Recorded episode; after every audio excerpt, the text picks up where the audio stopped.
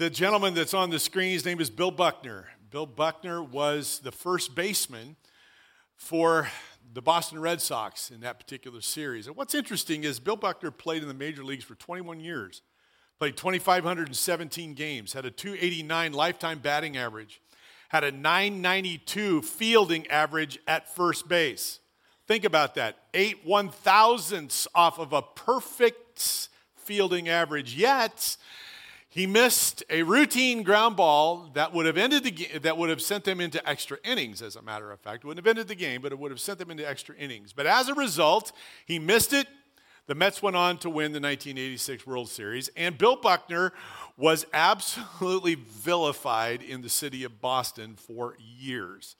Now, the curse is gone over the Boston Red Sox. They've won multiple world championships, and Bill Buckner is now okay. Okay. But why do I bring that up? Because, interestingly enough, a website titled Historic Baseball says this about Bill Buckner. You ready? Career overshadowed by miscue in 1986 World Series. You see, what has happened is that over the decades of time, Bill Buckner has been identified as the guy who missed the ball. He's been identified as the guy who committed an error. He's been identified as the guy who ruined Boston's chances at a world championship.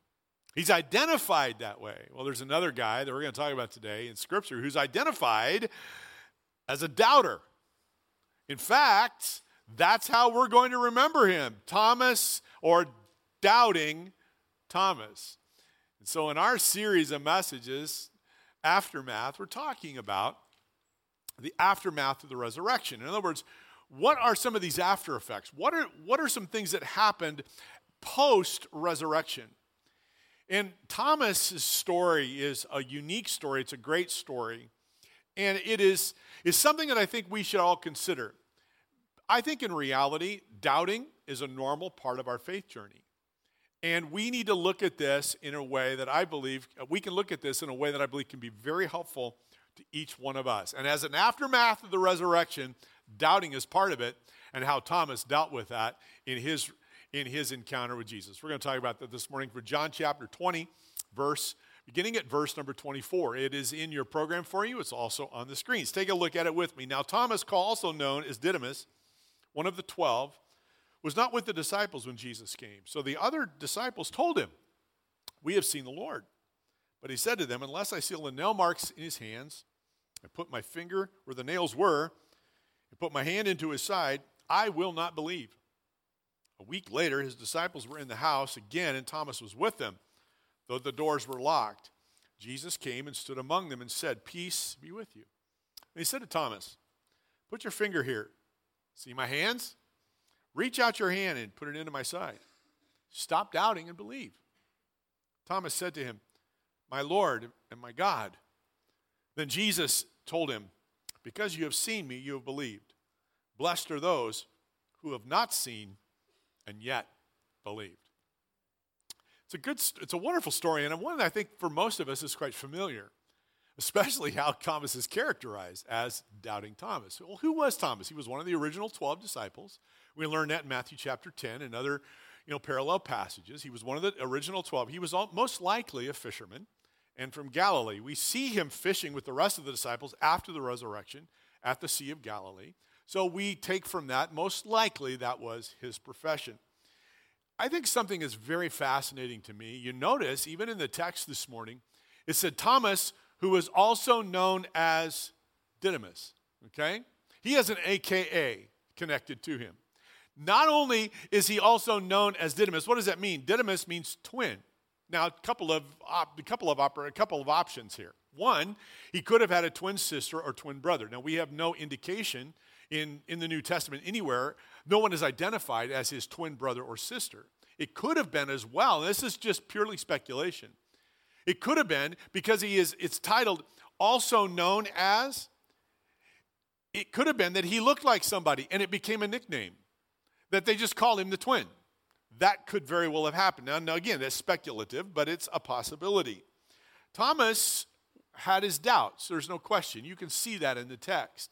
But one thing that is true about Thomas, although he was he had doubts, he was not a coward. In fact, if you go to the story of Jesus and the disciples going to the, the town of Bethany, where Jesus would eventually raise Lazarus from the dead, in that encounter, Thomas says this to Jesus in John 11 and verse 16, or says this to the disciples rather. Then Thomas, also known as Didymus, said to the rest of the disciples, Let us also go that we may die with him. Now, there may be a bit of a bravado here. There may be just this, you know, I'm, I'm being bold in this. But on the other side of this, there's something to be considered. There was some pushback against Jesus in Bethany. There was some potential for all kinds of, of bad things happening. And Thomas knew that. He was part of this traveling band. He, he understood this. And he said, Let's go with him. We're going to die. Now, what's interesting, too, is that Jesus in Matthew chapter 10, when he had called the first disciples, he went on to say to them, and this is really important to hear this Matthew 10 38, if you refuse to take up your cross and follow me, you're not worthy of being mine. If you cling to your life, you will lose it. But if you give up your life for me, you will find it. What's he saying? He says there's a price to following me. Well, we can see from that encounter of them moving to Bethany, Thomas was willing to pay the price. So he wasn't a coward. He may have had doubts, but he wasn't a coward. And then, along with the other disciples, Thomas expressed a lack of faith or really a lack of understanding in the mission that Jesus was here to accomplish. All of the disciples didn't really get it. So in John chapter 14, what we find is Jesus says this Look, don't be, don't let your hearts be troubled. If you, if you believe in God, believe in me. And I'm going to go to a place and prepare it for you so that you can come and I'm going to come back and I'm going to take you to be there. And then Thomas asked this question. He asked Jesus, How, how can we know the way? How can we know the way? And what was Jesus' answer? It was the greatest answer of all answers. In John chapter 14 and verse number 6, Jesus answered, I am the way, the truth, and the life. No one comes to the Father except through me. Now, that is an answer. But Thomas is the one that prompted that answer. So, what do you learn from this? You learn that Thomas is very much a part of all that was happening as the disciples and as Jesus traveled through all of those three and a half years of ministry. Well, you fast forward through Thomas's life after the resurrection, after the outpouring at Pentecost. What happened to Thomas? He was martyred probably somewhere in the mid the mid 50s, somewhere in that area, probably 55, 56 uh, AD in the first century. But he took the good news of Jesus away from, the, from, from Jerusalem, as the others did. He went to Persia and then eventually found his way into India. He became a missionary in India. In fact, there's a lot of historical data. You can look it up and find where Thomas traveled. And the church, what's so cool, I'm, so, I'm blessed. I just thought of this. I'm blessed. I had the opportunity of being in India a few years ago. And there is a thriving church in India today. One of the reasons there's a thriving church in India is because of how Thomas was described. Thomas was described as a fearless evangelist and a builder of churches. That's Thomas's legacy.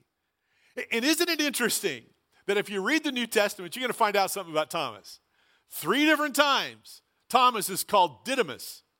One time, he's referred to as having doubts. And what is it that has stuck?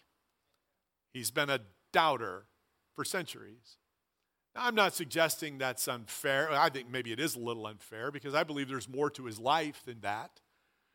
But what it says, it says that doubts are real. And often we may look at a doubt and say, you know something, I'm just not so sure I should doubt. I, I think I'm, I'm kind of violating my faith if I have doubts.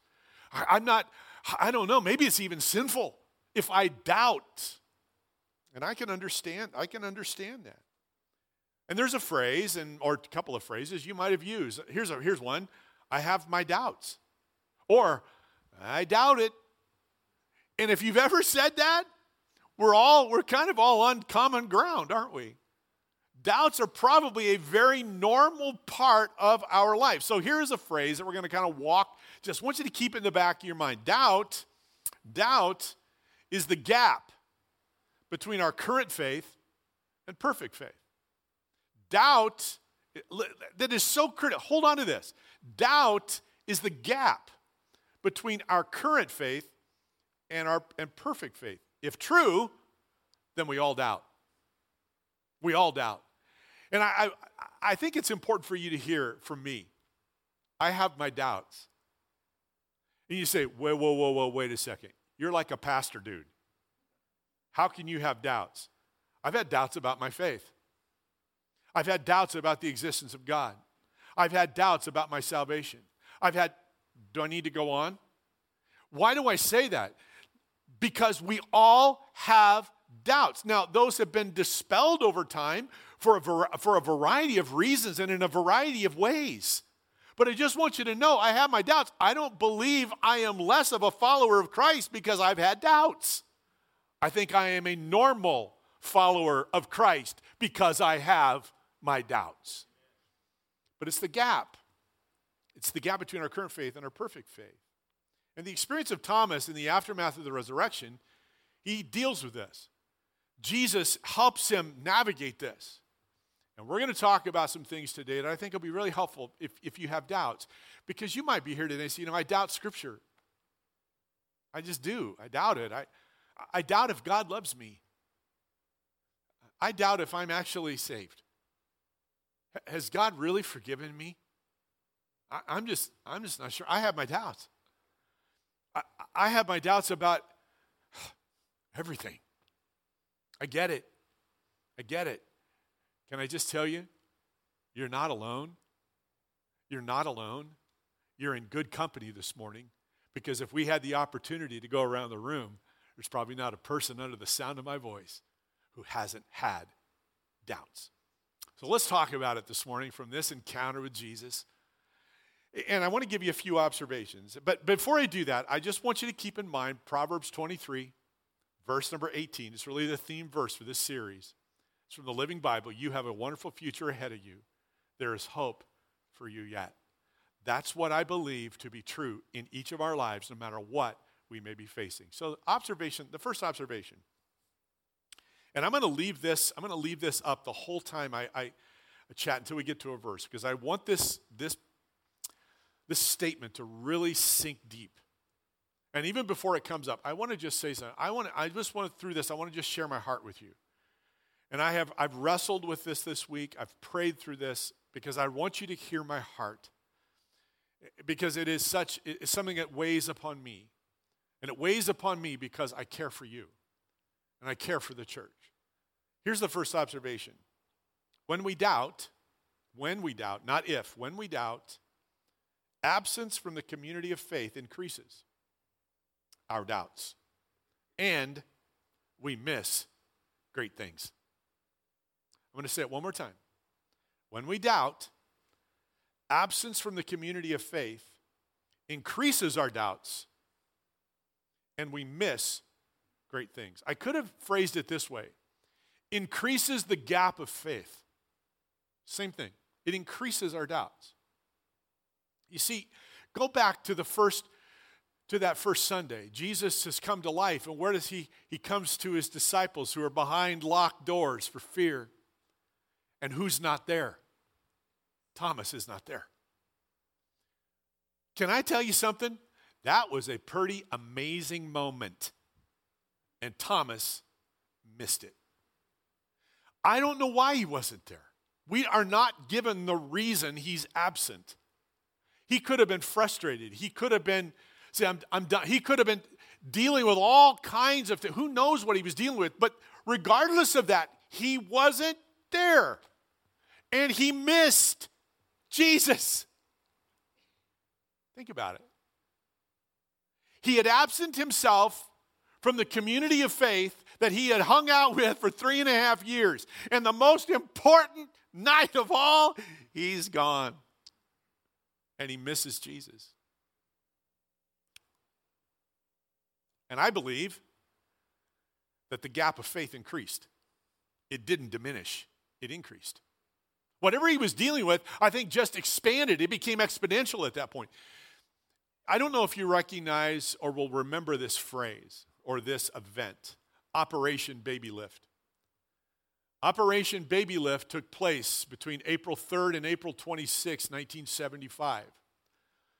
The Vietnam War was winding down, and there were massive amounts of children that were airlifted out of Vietnam to the United States and to other countries.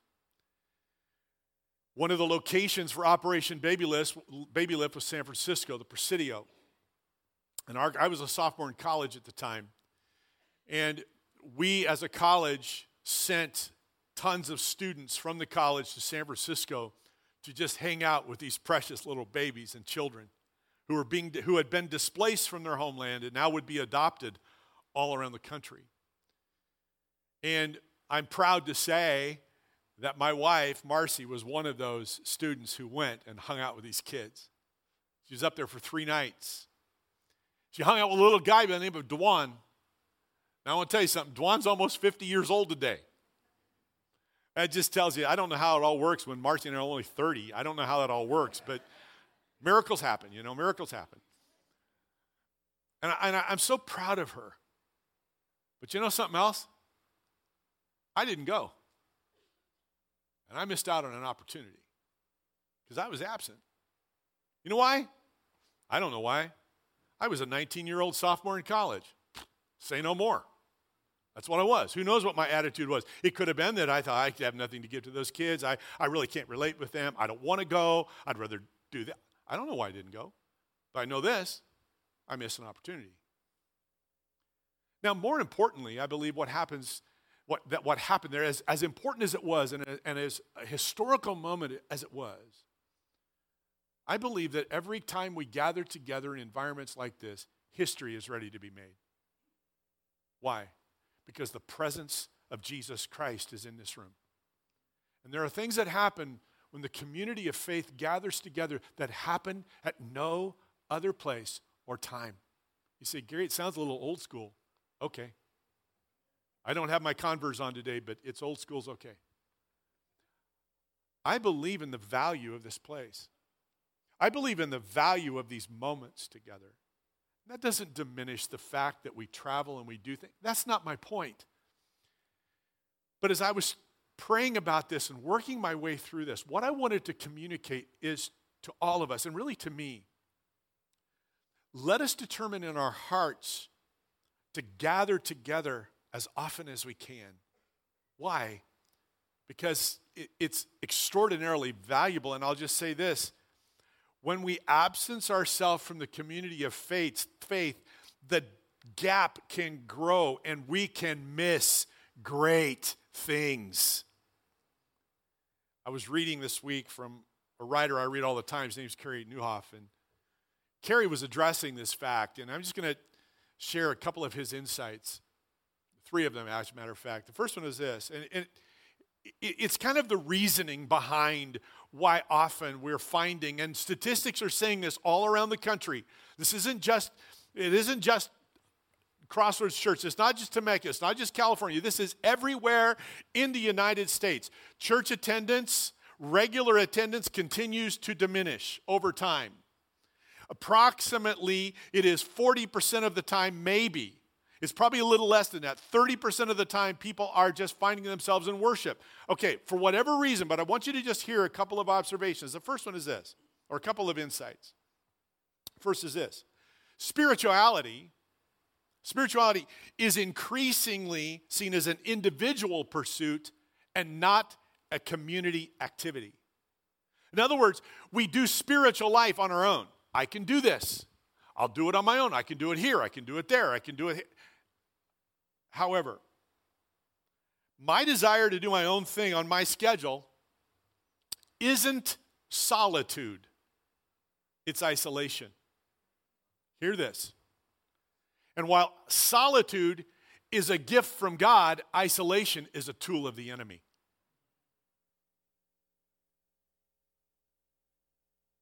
And there's no faster way to render a community ineffective than to isolate its members.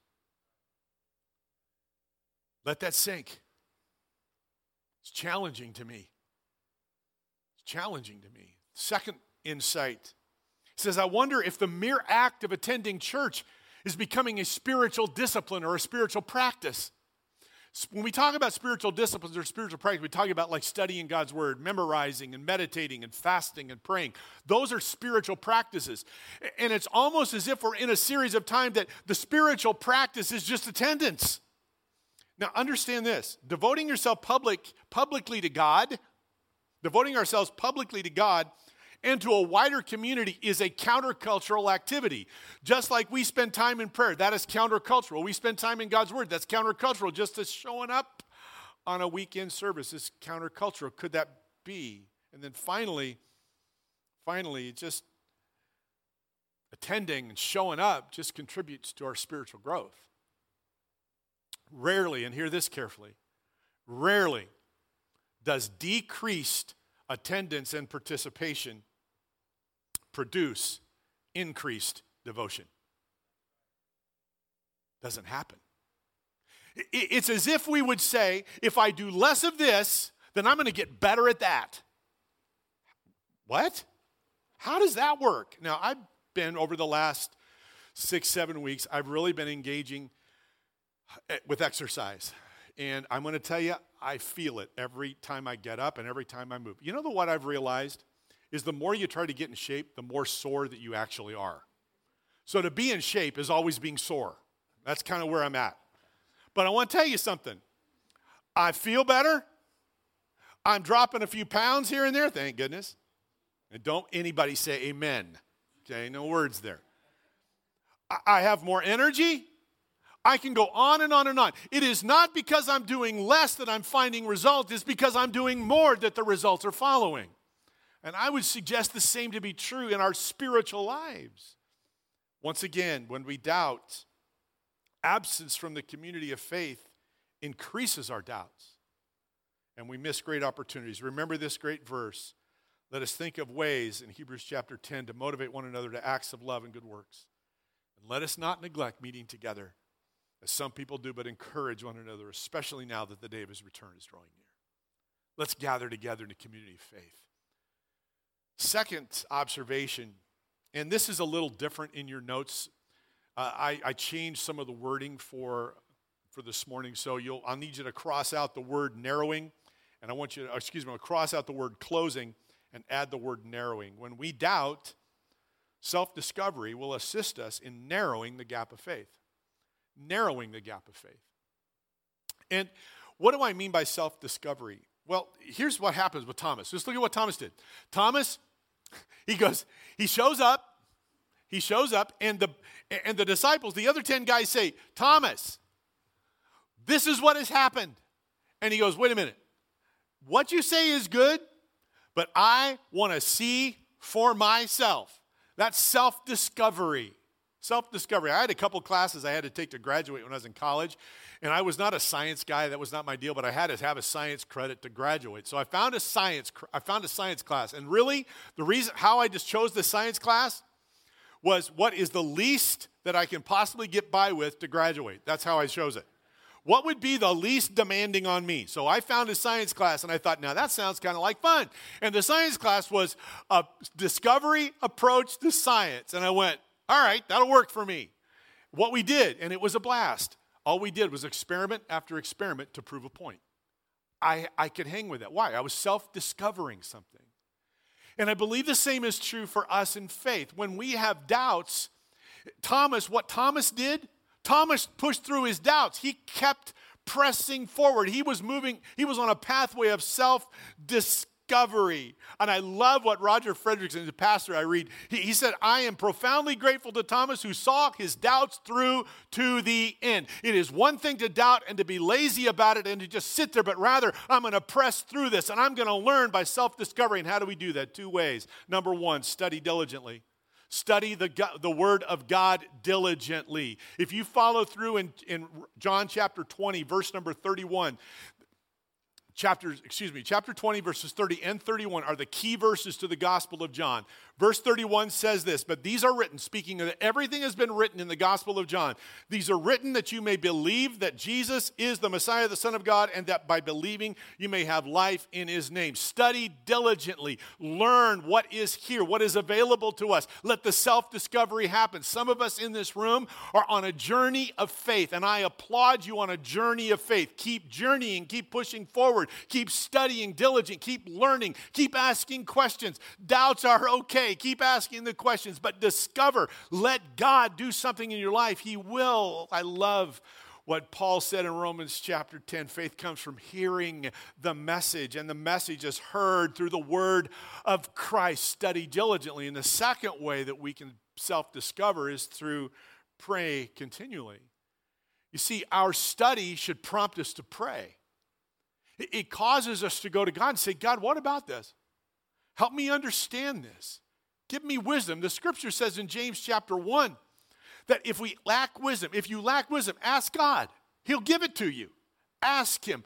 Our study should prompt our praying. Daniel chapter 9, I love how this is characterized. I, Daniel, learned from the reading of the word of the Lord as revealed to Jeremiah the prophet that Jerusalem must lie desolate for 70 years. Look at this. So I turned to the Lord God and pleaded with him in prayer and fasting. You see, Daniel was reading, he saw, it prompted him to pray. As you read God's word, accompany it with prayer. Ask God, and He will give you wisdom. Mark chapter 9, verse 24 says, No sooner were the words out of his mouth than the Father cried, Then I believe, help me with my doubts.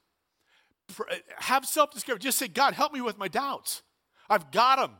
Help me. Help me be on this pathway of self discovery. The third observation, and again, I changed this point as well uh, for publication. So when we doubt, Relationships are a vital link, shrinking the gap of faith and overcoming our doubts. One more time. When we doubt, relationships are a vital link to shrinking the gap of faith. And it helps us overcome our doubts. You know, a week has passed. Okay, so the first Sunday night, Thomas isn't there. Jesus shows up. He misses it. But a week later, he's with, he's with the other 10.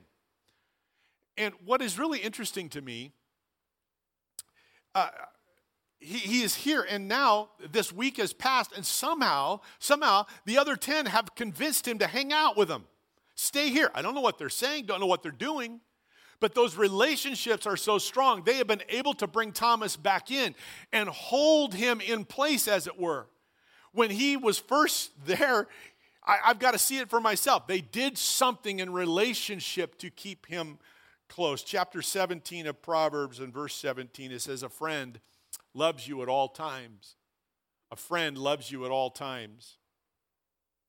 But a brother was born to help in times of trouble. You know something? I'm so grateful for friends when we walk through some very difficult times. And I'll tell you, I'm probably going to tell you this story in its entirety this coming summer. We walked through some very difficult times. And the one thing we wanted to do, and, I, and I've even said this, what we wanted to do was isolate. And what did that do? It created a gap wider and wider and wider. But it was friends who kept, kept us in a place where that gap was shrinking. It kept getting narrower and narrower so that we could return to a place of perfect faith. And I say, I say perfect not in the sense of perfection, but rather in completeness. It's important to understand this. Relationships are so critically important. And whatever these 10 did, they were able to embrace Thomas in the middle of his challenges and of his doubts and of his questions and all of the stuff that was going on. They said, Keep hanging out with us. And can I just say, you have doubts, keep hanging out, keep showing up. Relationships are so important. So I'm just going to say, is there someone you know someone you know right now who could use a friend. Someone you know that you need to get on the phone and say, hey, are you okay? I've missed you. Where have you been? What's going on? Not in a way to make them feel guilty, but in a way to embrace them and to say, I care about you. Don't minimize the power of your friendship in the life of someone else to bring them out of a place where that gap of faith continues to expand. Because isolation will expand that gap, it won't narrow it. It's not going to de- increase their devotion to God, it's going to decrease. Could God use you? I would suggest He can, and He will. I love Jude, verse 22. Be merciful to those who doubt. You see, we shouldn't, we shouldn't be in a place And I think I have to be honest with this. I've probably been guilty of this. I've probably looked at the story of Thomas and went, oh man, this guy, how in the world could he do that? I wouldn't be so quick to get there because probably you and I have been in the same place. For those who doubt, we need to be merciful to them, embrace them. Thomas Aquinas, he wrote, he said, There is nothing on this earth more to be prized than true friendship. How true. Another observation from the story of Thomas when we doubt, the assurance that Jesus knows all things further narrows the gap of faith. See, what do you what do you mean by this, Gary? What All right, so go back to this go back to the scene for a moment. Jesus comes into this place, locked doors, and all 11 of them are there. Thomas is there. And Jesus says, Peace, peace be with you. Or he gives them the shalom moment. And, they, and, and Thomas is there, and he turns to Thomas and he said, Hey, Thomas, come here. And this is this not in there, but you'll get my point. Thomas, come here. See my hands? See my side?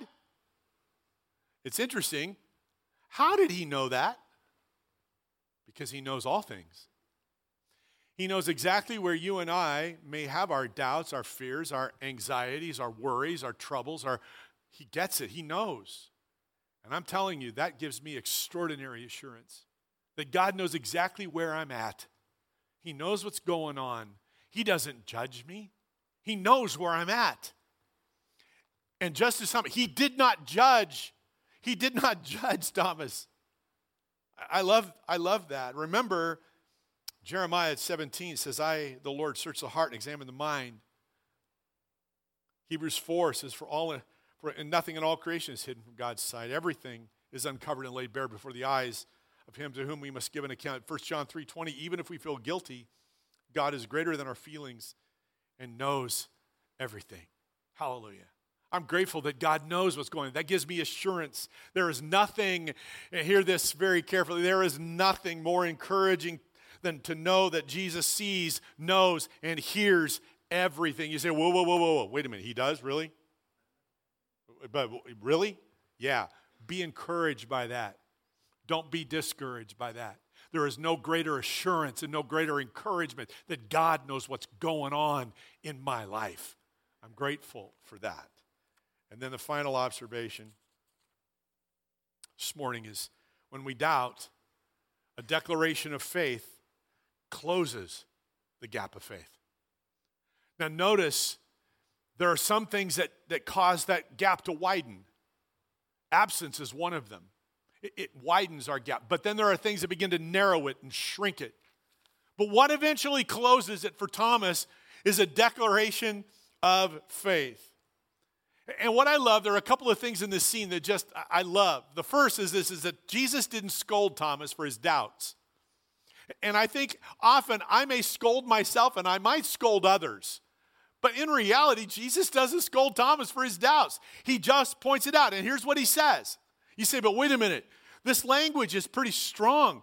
He says, stop doubting and believe. That sounds like scolding to me. But when you go back to the original language of the New Testament, how is it written in Greek? Here's how it's written in Greek Don't become unbelieving, but believing. You notice the difference? Don't become unbelieving. In other words, don't let this gap continue to widen, Thomas, by the path that you're on, but come back into a place of belief. Jesus, throughout the entire Gospel of John, all he's been doing is miracle after miracle, encounter after encounter. Why? So that they would believe that he is the Messiah, the Son of God. He says, don't, don't become unbelieving, but believing. I love it. Embrace me, embrace a full and complete faith. And out of that, what does Thomas do? He makes the most profound declaration found in Scripture My Lord and my God. There is no indication whatsoever that he put his finger, the Thomas's finger, into Jesus' hands. There's no indication whatsoever that he took his side. There's, he just said, My Lord and my God. There's no indication that he fell at his feet. He just declared it. And the gap of faith closed shut. And what does that say to us? It says that the same is available for us. We make a declaration of faith, things that are unseen. That's what faith is. It's a certainty of those things that are not tangible that we cannot grab onto. It's just important to know it is highly unlikely that we're going to have an encounter with Jesus like Thomas did this side of eternity. Do you get that? Do we get that? There are a privileged few that had the opportunity. But that leads us to the second part of this. And just, just so you know, I want to read this. From the lips of the most outrageous doubter of the resurrection, he utters the greatest confession of the Lord who rose from the dead. The greatest doubter utters the greatest confession. And then the second thing, I love it Jesus blesses those who do not see. John chapter 20 and verse 29 Because you have seen me, you have believed. Blessed are those who have not seen, yet have believed. Who is that addressing? We are looking at him right here. Jesus pronounces a very special blessing on us. But how do we get there? We get there by a declaration of faith.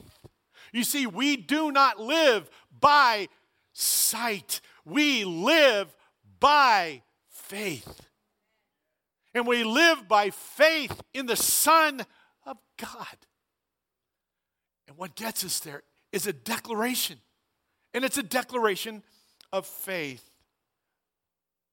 Look at this faith seeing in this age results in more joy than eye seeing. Faith seeing in this age results in more joy than eye seeing. I love that.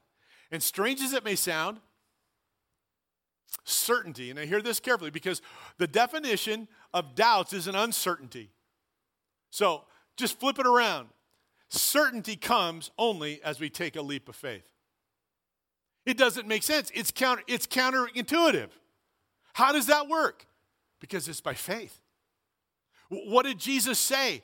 Or what did John say rather in John 20 and verse 31? That you would have faith in the Son of God by what is here. That's to us. It's not until we jump that we really know the reality of the risen Lord. It's not until we take that leap. Now I love I love good food. And it's it's about lunchtime. And y'all are thinking, "Oh, why do you bring up food?" Because now my stomach's growling even more. I love good food, but you know something? There's something about just looking at good food that doesn't work. I got to taste it. I got to get into it. I tell you, we had something for dinner last week. It was just awesome. And looking at it was wonderful, but tasting it was so much better. Psalm 34 Taste and see that the Lord is good. It's by faith. To close the gap, to close the gap between our current faith and perfect or complete faith, it requires a leap of faith.